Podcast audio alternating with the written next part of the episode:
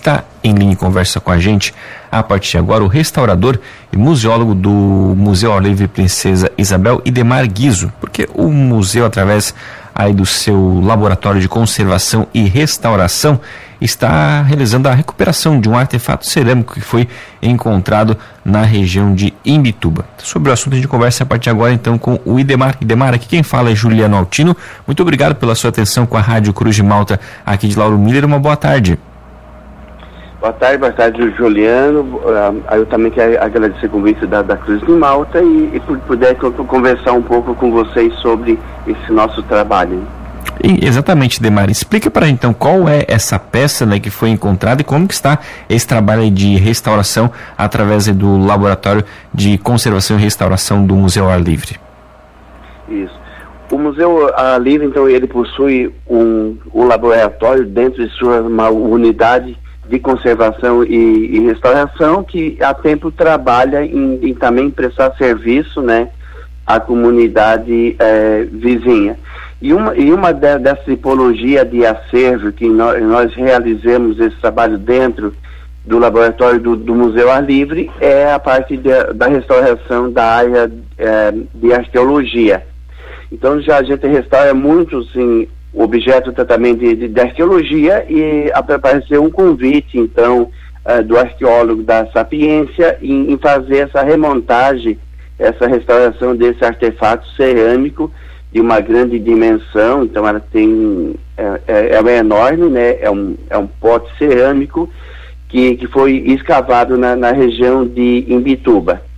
Então aí in, iniciamos essa parceria, então uh, esses fragmentos, uh, ela chegou, esse, esse objeto arqueológico cerâmico, ele chegou todo ele de desmontado, já, já com trabalho de pesquisa uh, realizado na área de, de, de arqueologia, e, e ficou para nós, em, em, parceria com esses arqueólogos, de realizar essa remontagem. A importância de remontar uma cerâmica dessa é, é que o pessoal vai ter noção do volume, da, da, da tipologia de, de construção, dos desenhos geométricos dela, das cores que é utilizado uh, nessa cerâmica.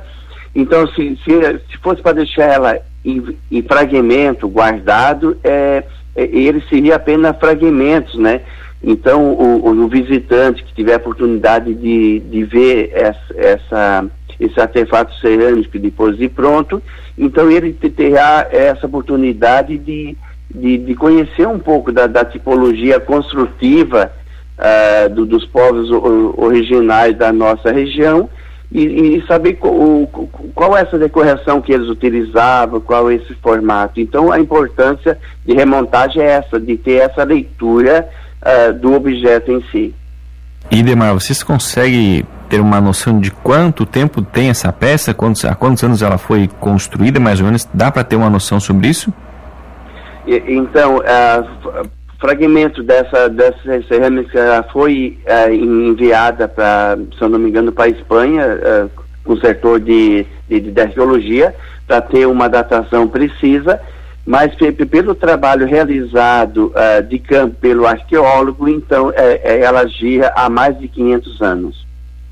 Idemar, esse trabalho de recuperação que vocês estão fazendo, vocês vão conseguir remontar a peça como né, no total ou alguma coisa vai ficar faltando?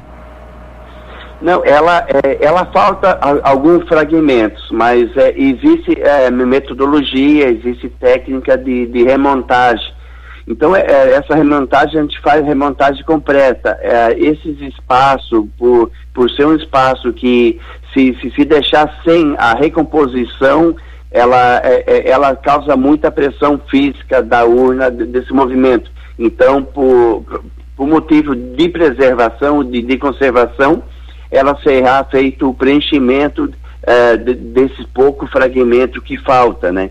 Então são, são, todos, são tudo materiais inertes, são, são, materiais se, se daqui 100, 50 anos precisar desmontar, uh, remonta, não vai ficar resíduo, então são materiais reversíveis e são materiais próprios utilizados já para uh, restauração. Esse é um trabalho bastante minucioso. Vocês têm uma noção de quanto tempo devem levar até concluir todo esse trabalho de recuperação dessa peça, Indemar?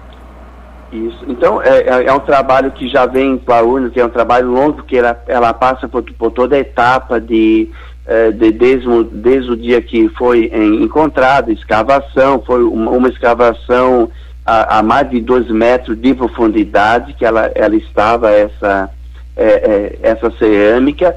Então, todo o trabalho de fazer toda a documentação de arqueologia de campo, de remoção, de fazer pesquisa de laboratório, dos fragmentos, trabalho de limpeza até chegar é, a nós aqui, então foi um tempo longo. E eu, eu penso assim, eu acho que ela dentro, mas dentro de uns dois meses, um mês, ela ficará pronta, então, é, para ela ir ao seu destino final.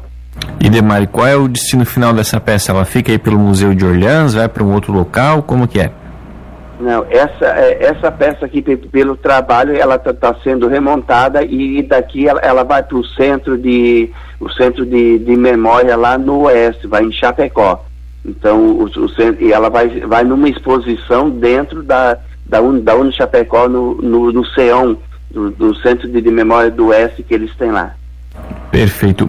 Hum, Idemar Guizo, restaurador e museólogo do Museu ao Ar Livre Princesa Isabel, muito obrigado pela sua atenção com a Rádio Cruz de Malta aqui. Lauro Miller, o espaço fica sempre à disposição do trabalho de vocês. Muito obrigado. Isso, nós, nós que agradecemos e um bom dia a todos.